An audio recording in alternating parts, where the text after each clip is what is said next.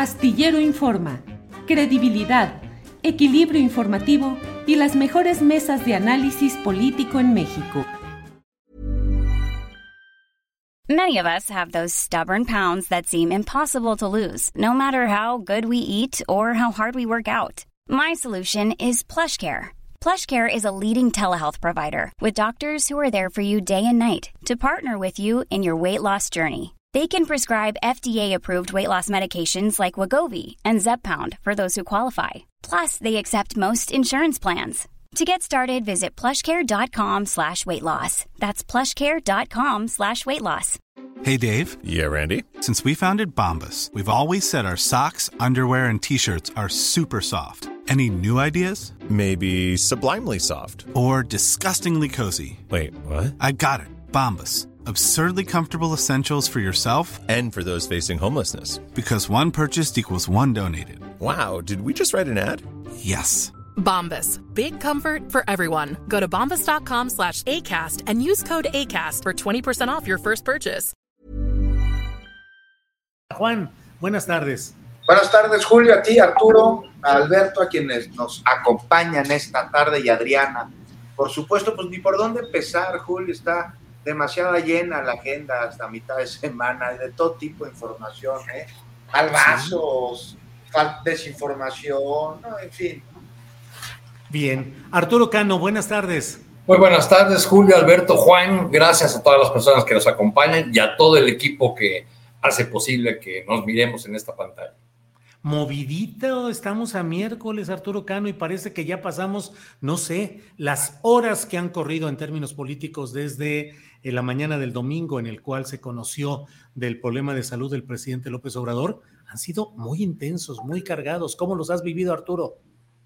Pues eh, creo que algunos equívocos en el manejo de la información inicial sobre lo ocurrido el domingo dieron paso a, algo que, que, quizá de cualquier manera había ocurrido, porque desde el eh, flanco opositor y desde las voces dominantes en los medios tradicionales, hay eh, una, una, suerte de, afán de estar eh, sopiloteando, de estar eh,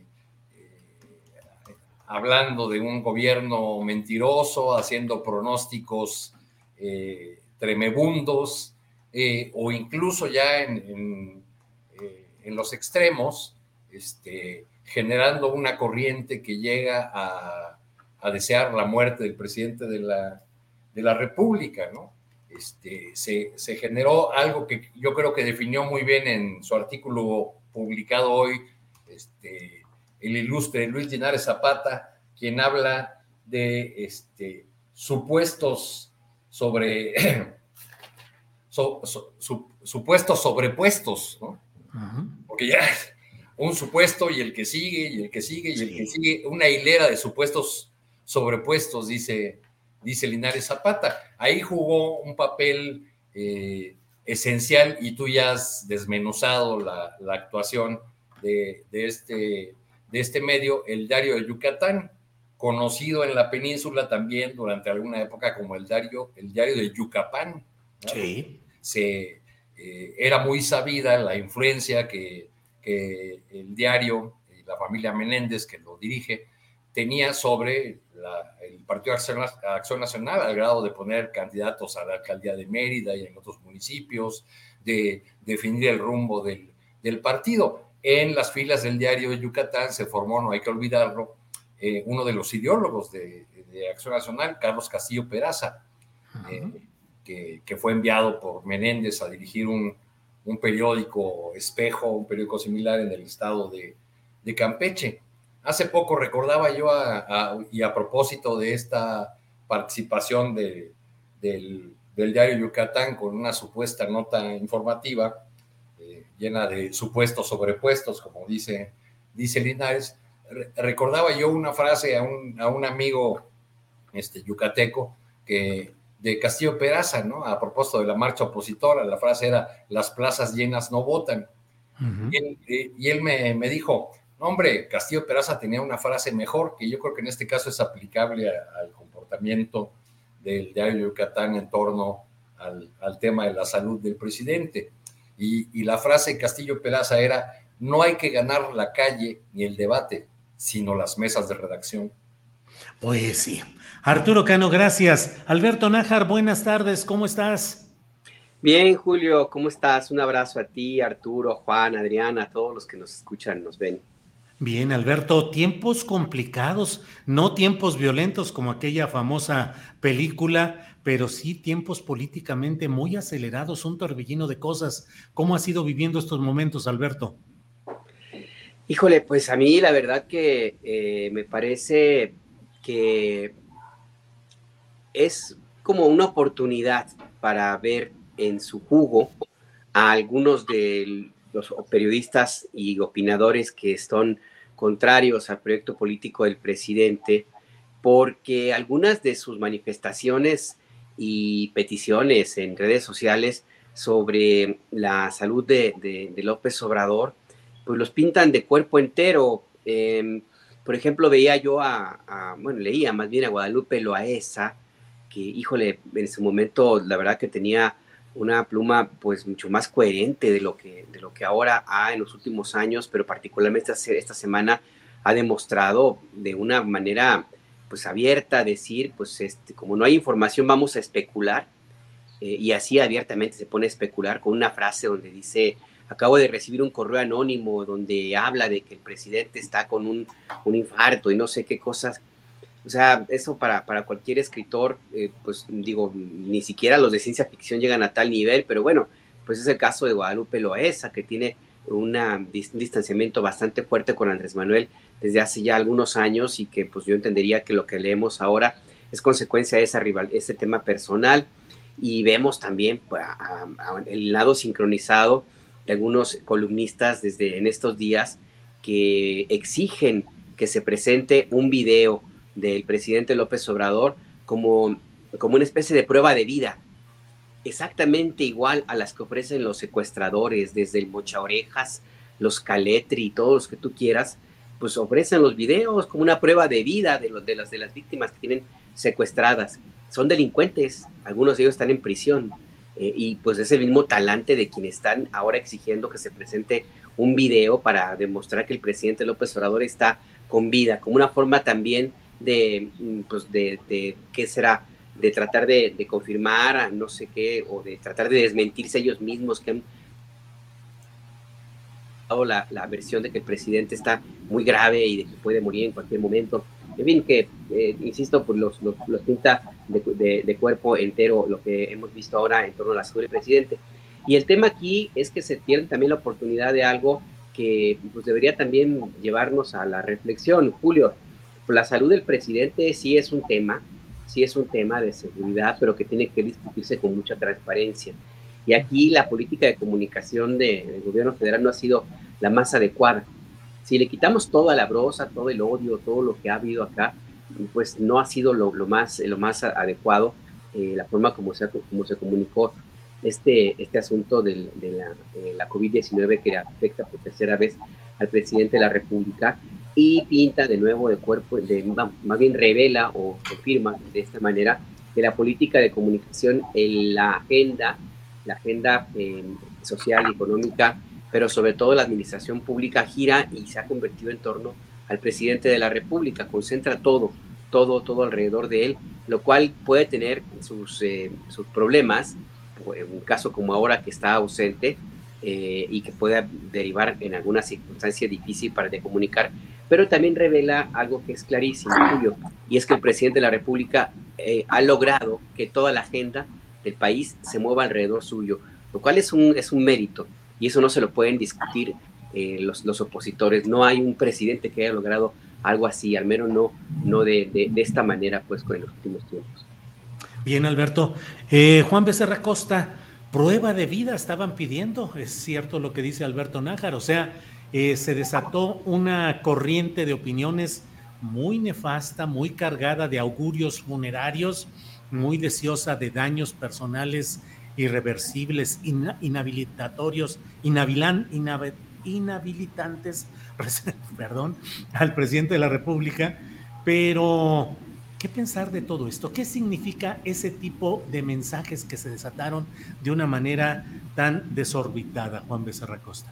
No, sí los hay, como señala Alberto, esos que exigieron ahí pues, de, manera totalmente cuestionable, algo así como si fuera una prueba de vida, pero no todos, no todos responden a ello, o sea, me parece que es, que es más grande, que es más profundo, depende de dónde vengan, depende de quién, depende cómo. Mira, de entrada, pues sí, ¿no? El presidente está recuperando un contagio de COVID, en el, hasta, la, hasta en el lugar en el que está este, tergiversado, hay que decirlo con su nombre, está en el departamento que ocupa en Palacio Nacional. Y de acuerdo a sus atribuciones, a ver aquí para que quede, pues claro, ¿no? Adán Augusto López, siendo secretario de Gobernación, encabeza la mañana, hará lo mismo en esta reunión con gobernadores que fue convocada desde la semana pasada. Pero quien está al frente del gobierno, pues es el presidente, lo dijo el secretario de Gobernación, lo señaló, y todo lo demás son meras especulaciones de las que se construyen teorías de esas conspiraciones que solo desinforman. Y mientras el tema en la conferencia mañanera, la matutina, es el estado de salud del presidente, pues no solo lo es ahí, es un tema que está en las casas, está en las oficinas, está en las escuelas, en el transporte, está en todos lados, en las cantinas, en los restaurantes. ¿De qué se hablan los desayunos? Desde los desayunos, con los amigos y por supuesto de qué se está hablando en redes sociales. No ustedes, pero en mi teléfono no hay grupo de chat en el que no se toque el tema de la salud del presidente, ¿no? Desde chats de trabajo, chats sociales, chats de familia, chats de amigos. Y a diferencia de lo que sucedió en sus dos contagios de COVID anteriores, en los que al día siguiente de que se informó sobre esta situación, el presidente salió en una foto o en un video dirigiéndose a la nación, pues aquí no sucedió lo mismo. Entonces, ¿qué ha pasado con esto? ha sumado especulaciones que no tendrían que darse, por supuesto, pero que son inevitables, y seamos realistas ante la expectativa ciudadana de ver a su presidente. Entonces, por eso te digo esto, Julio, me preguntabas, oye, pues, ¿cómo ves prueba de vida? Y suena muy fuerte, pero sí, o sea, pero no necesariamente trae dolo el que la gente quiera ver a su presidente. Y es que no olvidemos aquí que su popularidad es alta y como ningún otro presidente en las últimas décadas es bien querido. O sea, por ello, pues, se espera que el señor presidente pues, nos dé noticias suyas de propia voz pronto. Y esto es algo que afine, si no a su gobierno, me parece que deseamos, así como también que se recupere pronto. Y de la gente que lo quiere, que es muchísima, hay que ver las, las encuestas. Pues no lo está haciendo como una extorsión o como una amenaza o como, como le hacen los delincuentes pidiendo una prueba de vida, sino porque tienen una preocupación real con mucho amor, con mucho cariño, sobre la situación de su presidente, que se ve agravada por las especulaciones que a su vez son resultado me parece, una estrategia de comunicación que deja mucho que desear.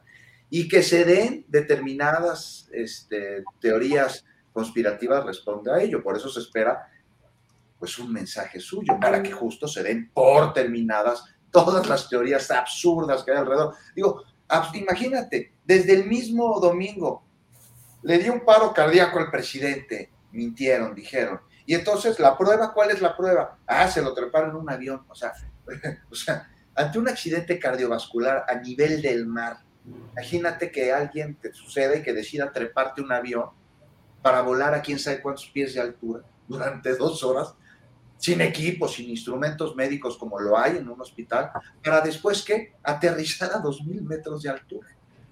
No o sea, pues tantito coco antes de creer esas historias de ficción, con una además dramaturgia pues muy malita, muy chafita. Pero a lo que voy, a lo que decía, esto también sucede porque se permitió desde el gobierno al no haber una información más efectiva, más precisa, más puntual. Y ojo, no quiero decir con esto que se justifique la oleada de tergiversaciones e infodemia, pero sí que, aunque no tendría que ser así, la facilita. Seamos realistas otra vez. Y me parece que es lo que hay que decir en estos momentos. Lo demás se ha dicho, se han hecho repasos puntuales de los contagios anteriores, se ha hablado de seguridad nacional, se repiten los discursos, eh, se llena de lugares comunes la discusión ante la opacidad que produce la falta de certeza. O sea, mientras aquí esperamos una pronta y completa recuperación del presidente y sí, queremos tener un mensaje suyo, porque lo queremos y lo queremos ver. Bien, Juan.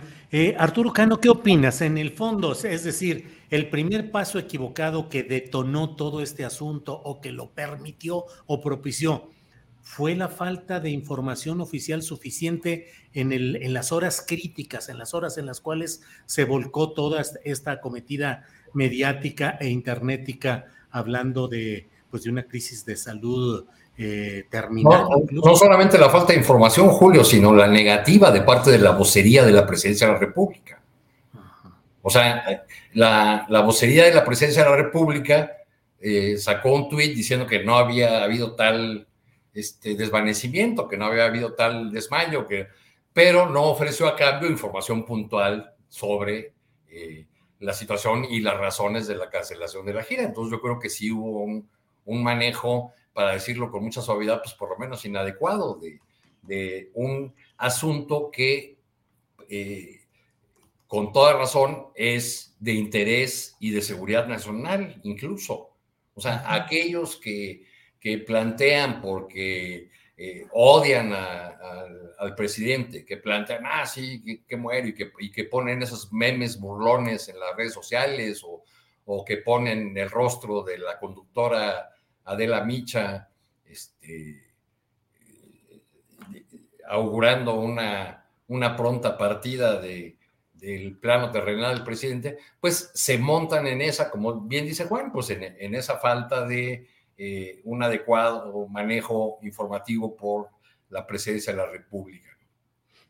Arturo, y dentro de todo este tema, ¿por qué no se le ha dado la credibilidad suficiente tanto al tuit del propio presidente de la República, donde informa con una redacción que luego fue muy analizada y muy eh, descalificada por algunos segmentos de la opinión pública, y luego las posteriores declaraciones del secretario de Gobernación y del secretario de Salud Pública. Pues porque nos habían acostumbrado a que el presidente apareciera en un video este, diciendo, tengo COVID, estoy aquí resguardado, pero estoy bien, me estoy recuperando, etcétera, etcétera. Entonces, pues sí, el no ver ese comportamiento ahora pues ha dado lugar o ha permitido que crezcan estas especulaciones eh, y que se alimente este clima de, odio que, no solamente se dirige al presidente, sino que se extiende a sus, a sus seguidores. Yo me preguntaba al leer los comentarios de muchas,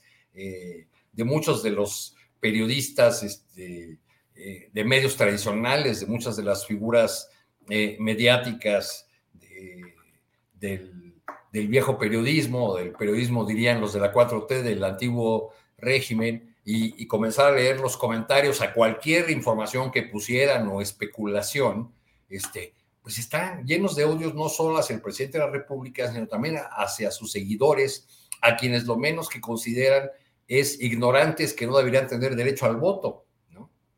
Eh, Creo que la, 4T puede estar un tanto tranquila porque mientras prevalezca esta idea en una franja importante de la oposición, o sea, mientras crean que pueden ganar una elección sin quitarle una parte del pastel de los electores a, Morena y a la, 4T, pues Morena va a seguir ganando, ¿no?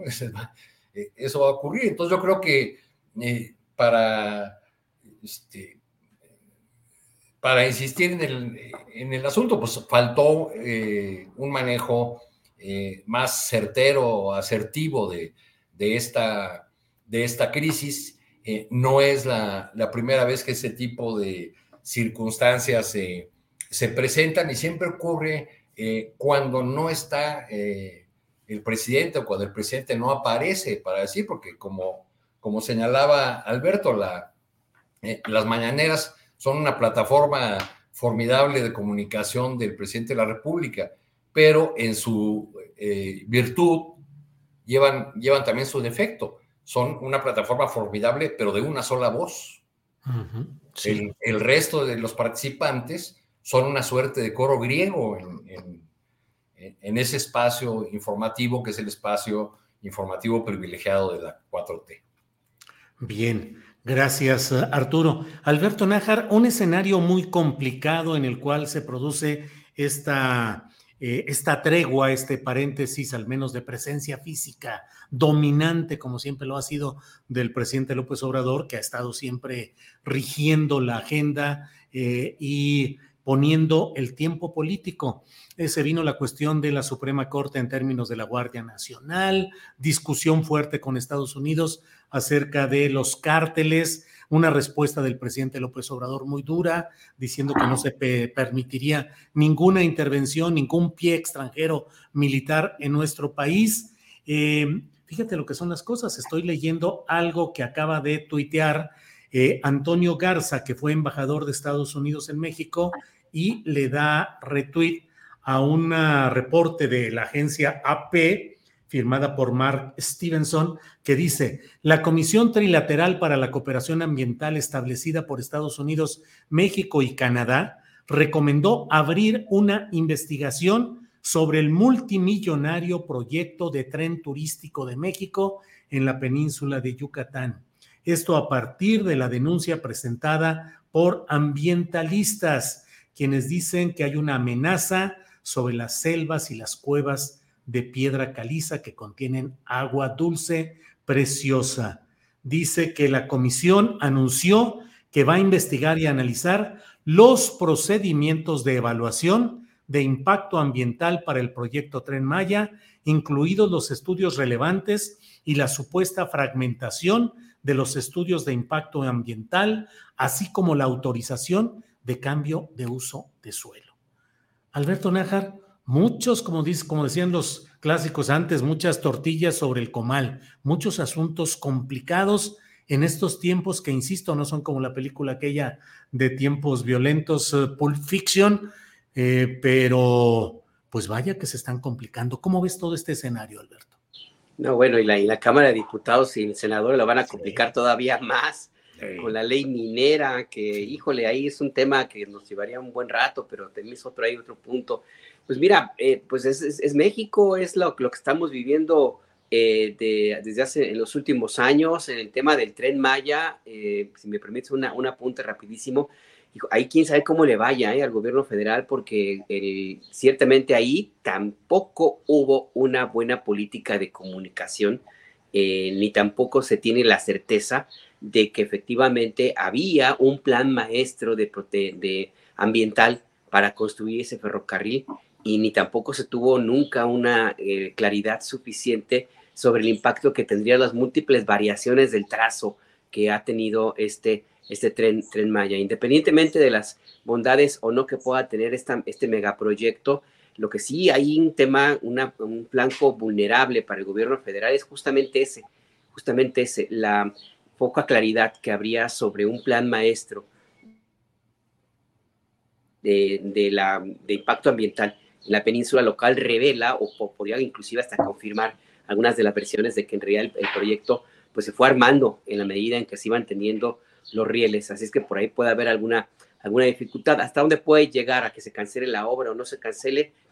El, el, panel donde se lleva a cabo esta, eh, esta queja no necesariamente tendría que tener algún, por alguna consecuencia vinculante. Eh, pero bueno, vamos, vamos a, a, ver qué es lo que va por ahí. Es, pero en, el, marco del tratado comercial, ¿no? Del TEMEC.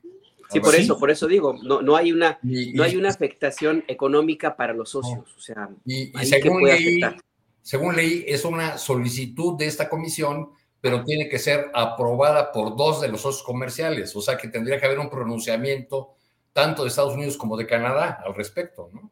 Sí, exactamente, a, eso me refiero. Pero es un, un flanco vulnerable, ¿eh? porque ahí no hay que olvidar cómo empezó este, la construcción del tren Maya. O sea, ahí sí hubo poca información eh, y ahí sí hubo mucha, mucho espacio para el sospechosismo porque se pedía y se pedía y se pedía un plan maestro de impacto ambiental, no se presentó, se presentaban otras cosas y al final cuando se, cuando se presentaba algo ya había cambiado el trazo. Entonces por ahí puede que haya alguna, eh, algún problema mediático sobre todo. Y esto que es lo que, lo que te decía también al principio, de lo, eh, al inicio de, lo que, de mi participación, Julio, de que se van a complicar más Malas cosas, bueno, pues porque ya, ya veo yo ahora mismo cómo va a empezar el ruido en las próximas días de los ambientalistas eh, que defienden la que defienden la selva y que van a aprovechar esto para, pues, para armar un nuevo, un nuevo escándalo y vamos a tener unos días ahí de muchísimo ruido. Al final del día yo creo que eh, pues eh, son los tiempos que estamos viviendo. Ya es un poco tarde como para que pueda haber alguna variación. Así se ha llevado la, dinámica de la, de la vida política en el país. Eh, hay mucho ruido, mucho escándalo mediático, una, digamos, deficiente forma de atajar estas, este, este escándalo mediático tras uno tras otro por parte de, la de los voceros pues, del gobierno federal. Pero esto no altera necesariamente el rumbo de la vida real fuera de la República de Twitter. El país sigue su marcha eh, y en términos inclusive hasta políticos, pues el presidente López Obrador sigue teniendo mucho respaldo electoral y se acercan las elecciones en, el Estado de México, donde por más que, que, ha habido también intentos de tratar de presentar a Alejandra de Moral como la ganadora, como te decía, hasta de Polonia, ya para en la República de Twitter ya Alejandra de Moral no solo ganó el debate, sino ganó las elecciones en la ONU, en Polonia, en Alemania. Todo eso, todo eso es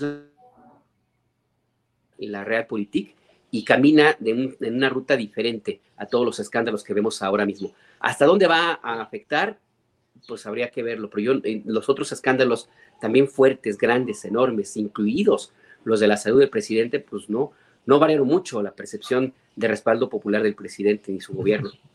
Bien, Alberto. Juan Becerra Costa, em, de pronto se vino una fulgurante resolución de una serie de asuntos en la Cámara de Diputados que está generando pues el enojo, la reacción de la oposición, que se quejan de lo que ellos practicaron toda la vida, que fue el mayoriteo, y que a fin de cuentas es el hecho de que quien tiene la mayoría aritmética, es decir, el 51% de los votos en una Cámara para reformar o modificar o añadir texto a leyes secundarias, pues lo hace con el 51% de los votos. No hay discusión, así ha sido, así sigue siendo, pero pues temas complicados, el INSABI, la desaparición del CONACIT, eh, más dinero proveniente de impuestos del turismo para que sean destinados al tren Maya y otros proyectos parecidos. En fin, ¿cómo viste esta fulgurante resolución en una eh, sesión de la Cámara de Diputados que se llevó 24 horas corridas, tomaron un receso, bueno, terminaron esa sesión y convocaron para una que debe estar abriendo o ya se abrió a las 2 de la tarde en la Cámara de Diputados. ¿Cómo viste ese relampagueante actuar diputadil, Juan? En caliente ni se siente. Yo creo que la, consigna legislativa que se dio ah. ahí. ¿Sabes qué otra? La del INSABI. Y esa me parece bien interesante, Julio, porque, a ver, se traspasa el INSABI al ¿no? Ponle el término que le quieran poner, ha habido varios ahí, se elimina, se cambia, en fin, se traspasa. Al IMSS Bienestar que le pusieron. Y entonces surgen varias preguntas, y no sé ustedes han formulado, pero me parece que coincidiremos en que la primera que nos puede venir a la cabeza cuando escuchamos esto es, y tiene la capacidad del Instituto Mexicano del Seguro Social. Y una vez que nos preguntamos eso, pues a muchos, no a todos por supuesto, pero a muchos, y este ha sido un ejercicio que he hecho desde ayer en la tarde, nos viene a la cabeza lo que o lamentablemente se ha vivido o escuchado por todos lados y que de nadie es secreto. Afiliados al IMSS con una condición que requiera pues algo más allá de una simple revisión, tienen que esperar meses para una cita y esto aún en casos graves. No son chismes, o sea, son gritos lamentablemente desesperados por parte de pacientes y familiares suyos. Y esto sucede en todos los casos. Sí. Pero demasiados. O sea, uno, uno sería demasiado. Es la salud y la vida de una persona, algo que tendría que estar garantizado en su derecho a la salud, algo que está consagrado ahí en la Constitución, pero no garantizado. Y pues no es nada más uno el que padece de esta carencia, son demasiados pacientes. Entonces, si él no puede, no tiene la capacidad de atender a sus afiliados, pues le van a querer 32 millones de personas no afiliadas. O sea, hay algo que se tiene que tomar en cuenta y no se ha dicho en todos lados sobre esto. Las instalaciones del ISAL van a pasar a formar parte de las del IMSS, algo que hoy no es así.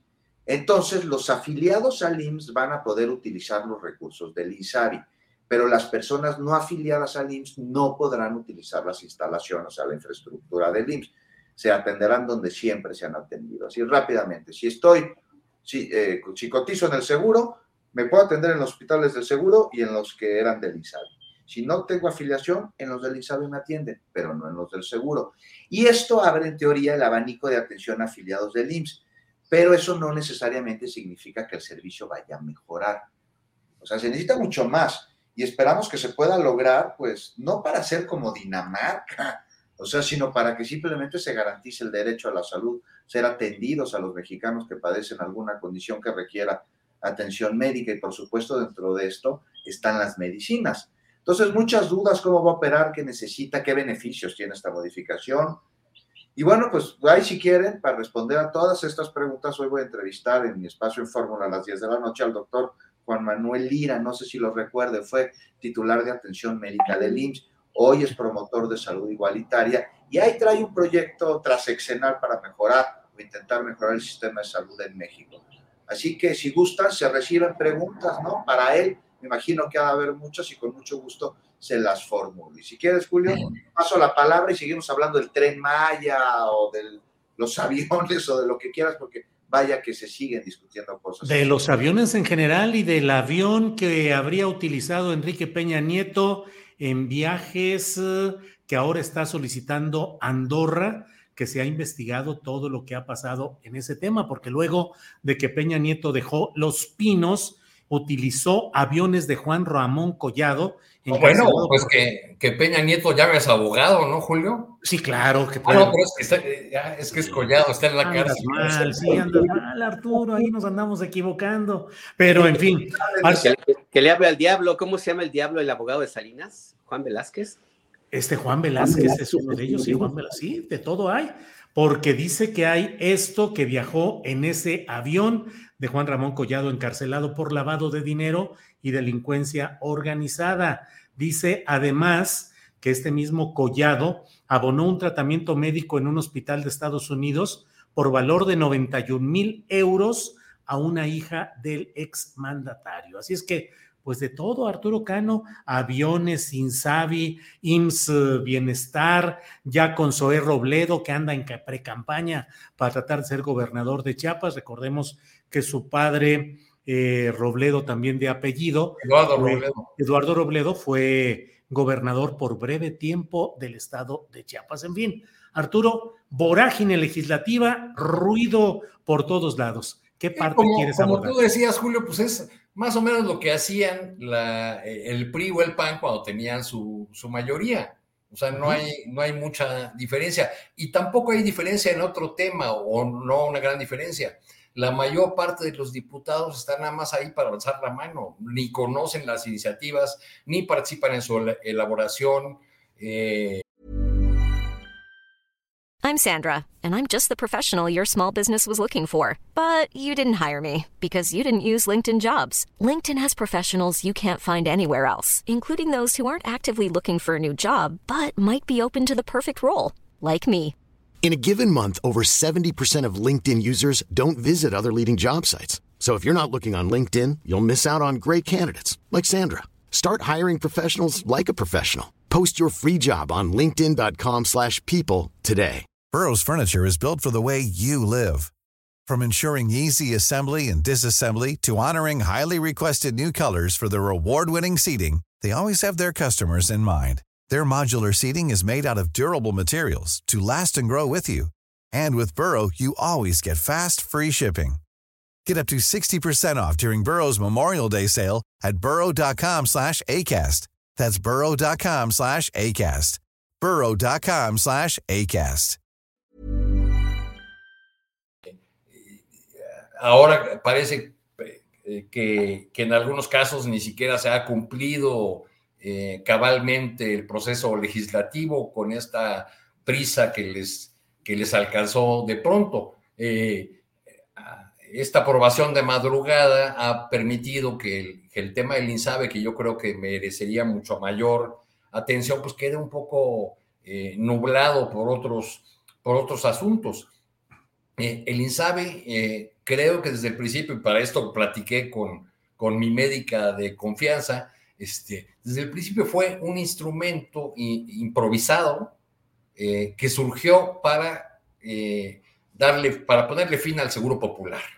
la, consigna de la 4T era ni, porque ni es seguro ni es, ni es popular. Eh, pero al cabo de, unos años, el, propio, propio movimiento político que lo crea decide desaparecerlo.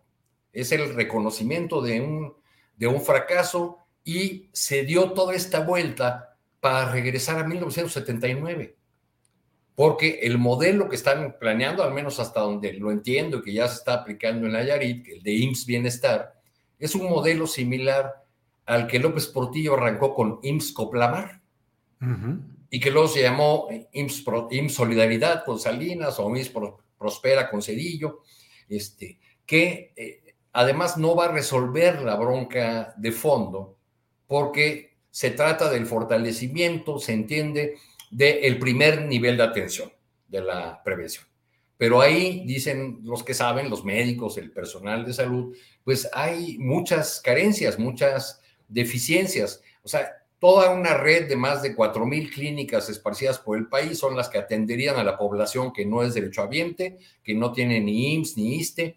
Eh, y, eh, pero en este primer nivel de atención y no hay un plan previsto, o al menos no lo han dado a conocer las autoridades, para, por ejemplo, los padecimientos crónicos o que requieren un tercer nivel, eh, digamos, cirugías o, los tratamientos oncológicos. Este, ha habido en, este asunto una gran improvisación, había un, mundo efectivamente de eh, de abusos y de grandes negocios de políticos y de empresas farmacéuticas, pero se destruyó ese eh, esquema sin construir realmente una alternativa, eh, de modo que esta aprobación propuesta por el mismo partido que lo creó, por Morena del, del ISABE, pues es el reconocimiento de un fracaso y de que todavía el país no encuentra un camino para tener un sistema de, de, salud, ya no digamos como Dinamarca, sino por lo menos mínimamente eh, decente. Este, el, día de hoy, solo por poner eh, un ejemplo, una persona cercana a mi familia me, contó que acudió a una cita en el ISTE eh, que le habían programado con mucho tiempo de anticipación, una, una, cita de especialidad, y que le dijeron que no le podían dar la cita porque la doctora había renunciado, que todavía no tenían reemplazo, y que volviera en dos semanas a ver cuándo le daban la cita. Y eso, Es, lo que, eso es lo que padece la, la, mayor parte de la población, incluso derechohabiente, ya no digamos los, los no derechohabientes. ¿no? Entonces creo que ahí sí hay una, una deuda, eh, a pesar de que el tema ha sido una de las insistencias mayores en términos discursivos del presidente, de que le ha dedicado mucho tiempo, mucho más que a otros asuntos sociales, eh, eh, en los últimos tiempos le ha dedicado giras, este, mensajes una y otra vez en la, en la mañanera, pero pues parece que ahí no se ha encontrado aún una ruta para, para resolver ese dilema que es uno de los fundamentales del país. Bien, Arturo. Eh, Alberto Nájar, el tema da para que nos echemos el programa completo y muchos más, pero por favor elige o comenta alguno de los que están ahí en esta cascada de resoluciones eh, legislativas en San Lázaro, al vaso, mayoriteo, dicen los opositores, y Morena y sus aliados dicen, pues sacamos, sacamos adelante los temas que estaban pendientes. Eh, más dinero para la Sedena y para el Tren Maya es uno de los temas, otro es el INSABI, del cual ya hemos hablado, otro es el nuevo CONACID, en fin, de lo que está saliendo, ¿qué te llama la atención y quieres compartir con nosotros, Alberto? Mira, rapidísimo el tema del, del, INSABI, hay versiones eh, que habría que verificar que en lo que ocurrió, parte de lo que ocurrió con este instituto de, salud, es que no se, le, no se utilizó todo el, presupuesto que se le asignaba y que pues, es parte de ese dinero eh, se, se regresó, se regresó a la tesorería para que se utilizara en otras, en otras obras, entre ellas el tren Maya, por ejemplo, eh, entonces, y, y, no es la primera vez que hay este señalamiento, que no he encontrado una, una aclaración pertinente de que hay una especie de subejercicio eh, para, de una u otra forma, tener disponibles esos recursos y eh, llevarlos a los, a, los, a los megaproyectos. Entonces, bueno, pues habrá que revisar esa parte, porque la verdad que sí es muy lamentable lo que ocurre con, con, el, con el INSABI, como, como también pues el tema de la Secretaría de la Defensa Nacional, que se hace cargo del tren Maya y la determinación de que los recursos que se obtienen por turismo se destinen a, no, a, no a la Secretaría de Turismo, sino que se entreguen a otro, a, otro lugar para que se utilicen exactamente igual el financiamiento de, de, las grandes obras. A mí me parece que habría que hacer una revisión de esta política de austeridad al extremo que se ha planteado eh, y la lista de, de, prioridades que se tienen en el uso de los recursos, eh, recursos públicos, porque es, es, correcto que se ahorre, hay que evitar el dispendio al máximo, eh, cancelarlo por completo, pero hay lugares y actividades que sí necesitan dinero. Entonces ahí sí tiene que cumplirse lo, que el presidente López Obrador ha dicho varias veces, de que por ejemplo en el tema de la salud ahí no hay, no hay ningún recorte y, y hay toda la disponibilidad de, de los recursos que, hay, eh, que se asignan. Lo que me han dicho a mí en el caso del INSABI es que no fue de tal manera, que por el contrario se redujo el gasto per cápita asignado a cada paciente eh, y que eso es también eh, parte de la explicación de por qué no funcionó por completo este tema.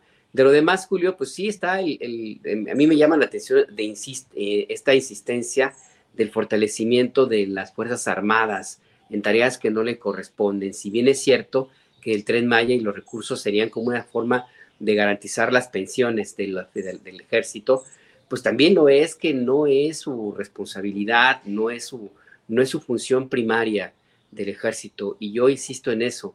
El tema no es eh, darles estas atribuciones, el tema es que no les corresponde y luego cómo se las quitas. y, luego cómo los controlas. Lo estás teniendo tú a los militares en, espacios que no necesariamente son los más adecuados porque no habría una garantía de que el próximo tenga el mismo control que tiene ahora el presidente López Obrador. A mí me parece que ahí tiene que haber de nuevo una revisión sobre el empoderamiento al extremo que está dando a las Fuerzas Armadas, porque si bien es cierto que tenemos un ejército cuyo origen es diferente al que tiene, por ejemplo, el de Chile, de Argentina o los de Honduras, que ahí sí hay que tener mucho cuidado. También es cierto que son militares, o sea, que son, que son educados de una manera muy, muy parecida y no me parece que sea la mejor forma de, eh, de tener ya un futuro en el país, una presencia ya normalizada a este extremo de, la, de las Fuerzas Armadas. Habría que revisarlo y yo, yo coincido con, con Arturo, sí, el tema es que ahí unos usos de costumbres en la Cámara de Diputados se repiten y pues lo único que hacen es nomás aprobar en fast track, de última hora, de último minuto sin leer, y abren la puerta para que eh, la Suprema Corte pues le eche por tierra lo que se aprueba de esta manera tan, tan irregular. Y bueno, pues es como meterse en litigios innecesarios, Julio. Bien, Alberto. Juan Becerra Costa, mientras todo esto sucede y mientras hay múltiples críticas o apoyos a las políticas públicas, riesgos detectados o advertidos o exageraciones, en fin, mientras tanto, eh, el corcholatódromo sigue adelante, hoy aderezado con la presencia de Adán Augusto López Hernández, que bueno, retoma una centralidad eh, de manera natural, es el secretario de Gobernación, asume la conducción, digamos, del gabinete o de la política en su expresión pública en ausencia por razones médicas del presidente López Obrador, que ha dicho López Hernández que mantiene el presidente López Obrador la comunicación directa y el control. Pero bueno, ahí está Adán Augusto. Hay gente que está viendo con lupa la comparecencia de Adán Augusto en la mañanera a algunos les parece muy adecuada su conducción, sus respuestas, su estilo, a otros no. Y mientras tanto, la jefa de gobierno, me parece Juan Becerra Costa, pues la verdad concentrando una serie de apoyos y de presencia de las fuerzas vivas de la 4T, por llamarle así, que parecieran muy indicativas de que hay una especie, pues ya de cargada, de que todo mundo está concentrándose y convergiendo en la figura de Claudia Sheinbaum.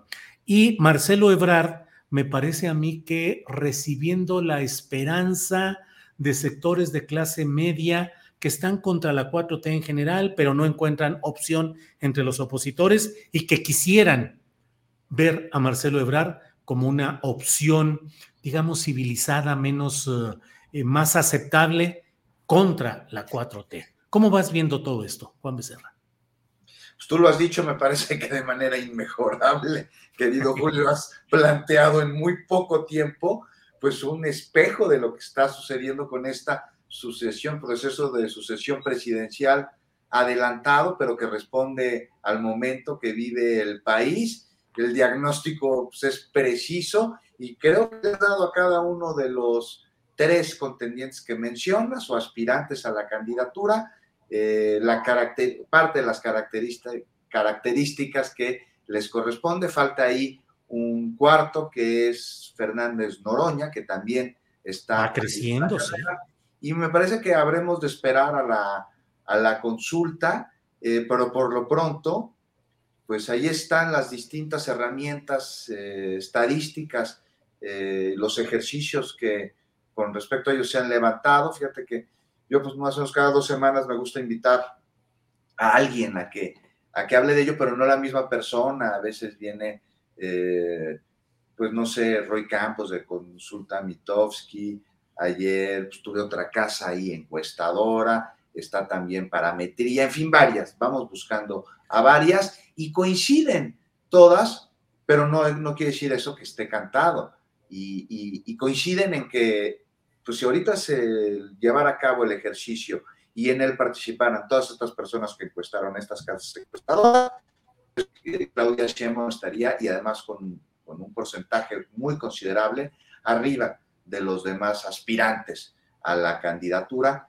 No solo es eso, también podemos ver que es quien a quien más confianza le tienen o quien consideran que representa más los valores, la causa de la cuarta transformación. También han llevado a cabo ejercicios en donde preguntan, bueno, ¿qué partido político, pues este, por cuál de ellos votarías o por qué coalición? Porque también hacen ejercicios de poner ahí coaliciones, alianzas. Y pues la verdad, si hablamos del pastel, famoso pastel en estadística, pues lo que le queda a la oposición, ya sea eh, separados o juntos, pues son migajas de este pastel ante la falta, la ausencia clara de posibles contendientes, porque muchos han levantado la mano, pero no vemos claramente cuál de, cuáles de ellos podrían ser, qué proyecto tienen, o sea, más allá de decir que México es Venezuela y que vamos es un peligro para México y que hay que regresar a lo de antes, o sea, no han presentado ningún proyecto, cosa que es una lástima, porque se requiere de una posición en cualquier democracia. Entonces, pues vemos ahí estos ejercicios estadísticos que definitivamente no son ley, o sea, es una muestra de la opinión en este momento a un grupo de ciudadanos. ¿sí? Pues habremos de, habremos de esperar, habremos de ver qué más traen, habremos de ver qué, sucede.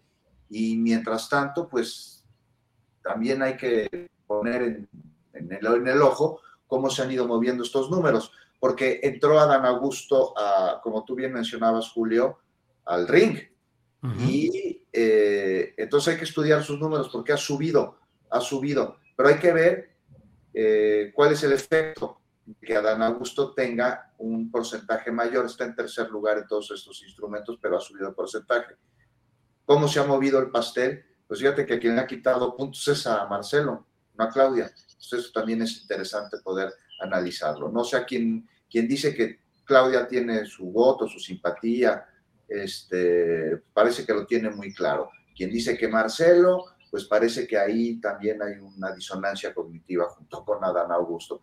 De ver también este factor que mencionas, que es aquellos que no piensan votar por Morena, pero tampoco encuentran en la oposición un, este, pues que les representaría la figura de Marcelo dentro del de, Partido Morena. Ya veremos, Julio. Pero está bueno. Ya veremos, ya veremos. Oye, y el machismo ya para acabar, o sea, si hay que señalar una guerra.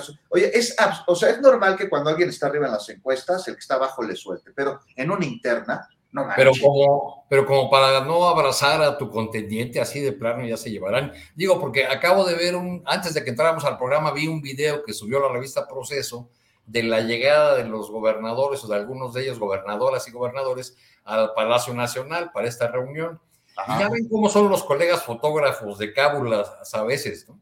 Entonces van entrando junto con el de Nayarit, me parece, y una gobernadora que no alcanza a distinguir, van entrando a Dan Augusto López y Claudia Chemba. Y los camaradas fotógrafos muy cábulas empiezan, abrazo, pero abrácenla, abrácenla, secretario.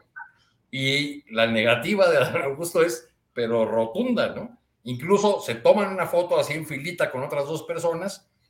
Eh, la persona que está en un extremo, Claudio Chema la abraza, Claudio Chema la abraza, y Adán nomás no, no estira o no da ninguna señal de querer dar el abrazo. Híjole, híjole. ¿Será, será que, pues así como, como dice el presidente López Obrador, es que los políticos del trópico tenemos la sangre más caliente, en cambio el político del altiplano es más frío, más calculador. No, pero una cosa le el trópico a Dan Augusto, parece ser. Arturo, una cosa es no abrazarla rápidamente y otra cosa es que se pongan espectaculares minimizando la figura de la jefa de gobierno de la Ciudad de México al colocarla detrás suyo en una emulación de la tristemente célebre frase de que eh, detrás de un gran hombre hay una gran mujer. Es un agravio no solo a la doctora Sheinbaum, sino a todas las mujeres. Y esto, ojo, en un país en el que a diario matan mujeres y en el que este tipo de violencias tiene como consecuencia final en demasiados casos un feminicidio. Entonces yo nomás digo, una cosa es no abrazarla y otra cosa es hacer este tipo de guerra machista, eh, un machismo que ya no tiene cabida. Juan, yo estoy acá en Zapopan y no he visto esos espectaculares. ¿Exactamente qué es? ¿Están colocando espectaculares con esa fotografía que nos dices, con alguna firma de alguien o qué? Es de una revista que se llama Líder México. Ah, mm en donde pusieron espectaculares en distintos puntos de la República. Yo, yo ya vi uno en la carretera. Este, y ponen a Dan Augusto y ponen atrás, además, así como en una foto que no le favorece.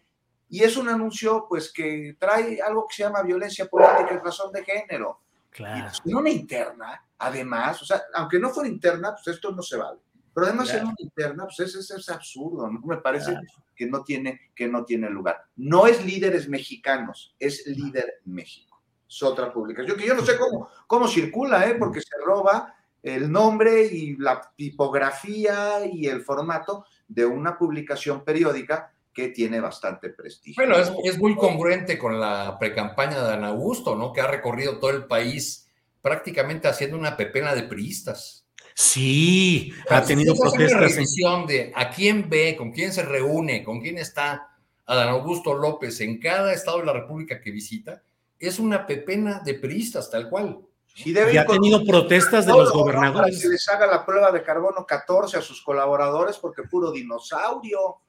Oye, y ha tenido protestas del gobernador de Sonora, Durazo, por el nombramiento del coordinador de la campaña de Adán Augusto en Baja California Sur, que es un priista que fue, creo, secretario de gobierno o algo así, con Pablo Vich, la exgobernadora priista, y también protestas de la gobernadora de Campeche, Laida Sansores, también por la recolección de otro priista eh, repudiado en ámbitos de Morena y que es coordinador es estatal. para Adán debe resultar muy difícil negar el origen, ¿no? O sea, hay que recordar que, que ya con Andrés Manuel en la oposición, cuando se sale del PRI y se va como candidato del, del PRD, Adán Augusto se queda en el PRI y es subsecretario de gobierno este, de Salvador Nemes, si mal no recuerdo, este, eh, es decir, de un gobierno tabasqueño que confronta directamente a López Obrador y un operador político central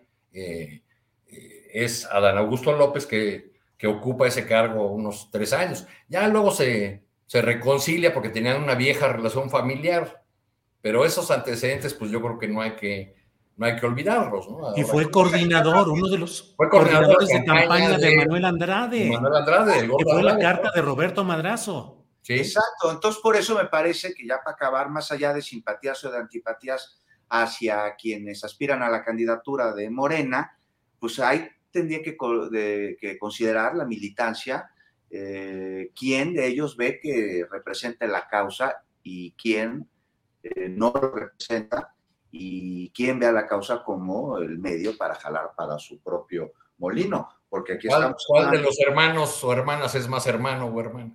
Exacto, aquí estamos hablando de, de, buscar no el que nos cae bien, sino quien representa la lucha por cambiar un antiguo régimen que era antidemocrático, que llevó a la injusticia en nuestro país, se perdieron valores y se dio una descomposición social que nos llevó a la violencia. Esa misma violencia que el anuncio que les comenté representa.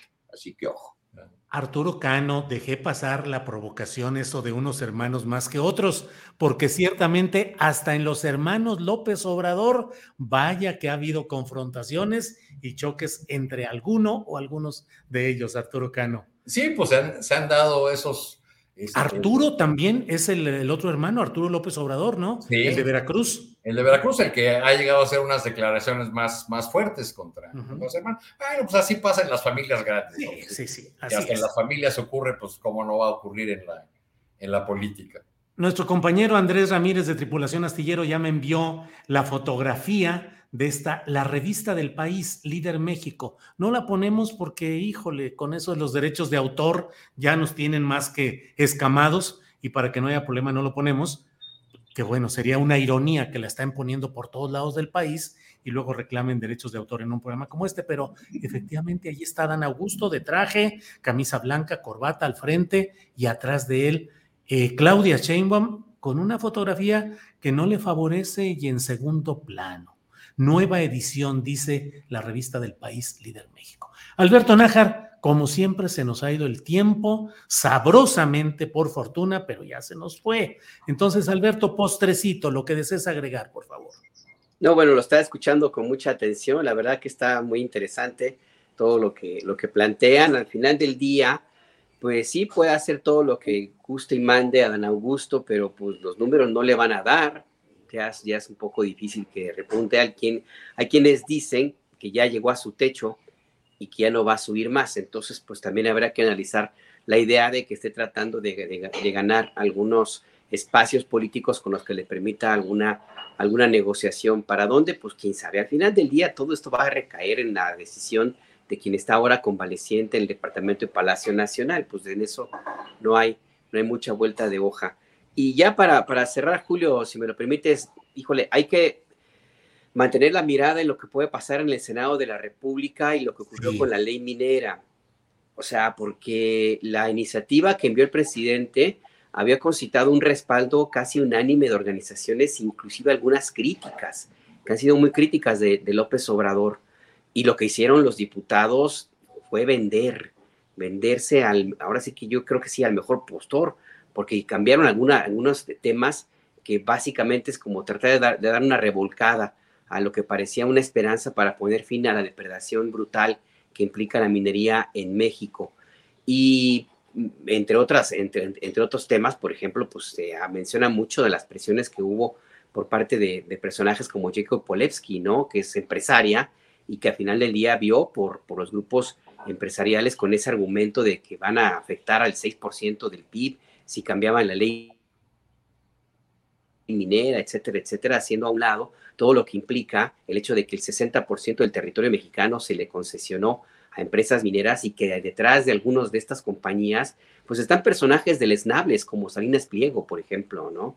Eh, o como las compañías mineras que tienen algún historial negro en Centroamérica, algunas inclusive vinculadas con, acusadas en Centroamérica con crímenes de activistas eh, en contra de la, minería. Entonces, pues lo que se aprobó no era lo que se esperaba, lo que se plantea por parte de las organizaciones civiles es, bueno, estamos mejor que antes, pero el tema es que ahora mismo en el Senado las presiones están también bastante fuertes porque las empresas mineras ya vieron la posibilidad de que allí pueden recuperar el terreno que eh, de una u otra forma les quitaron, poquito terreno, pero lo quieren volver a, a plantear. Entonces yo creo que tendría que haber ahí eh, no, bajar, no bajar la mirada, Julio, porque parece ser que están tratando de hacer tiempo para que el tema se vaya hasta septiembre. Y esto implica básicamente que se va a morir el tema, porque ya en septiembre empieza el año electoral. Si ahorita estamos bien intensos con las corcholatas, pues en septiembre va a estar peor, no va a haber espacio para nada que no sea las patadas por arriba y por abajo de la mesa de las y de, los precandidatos.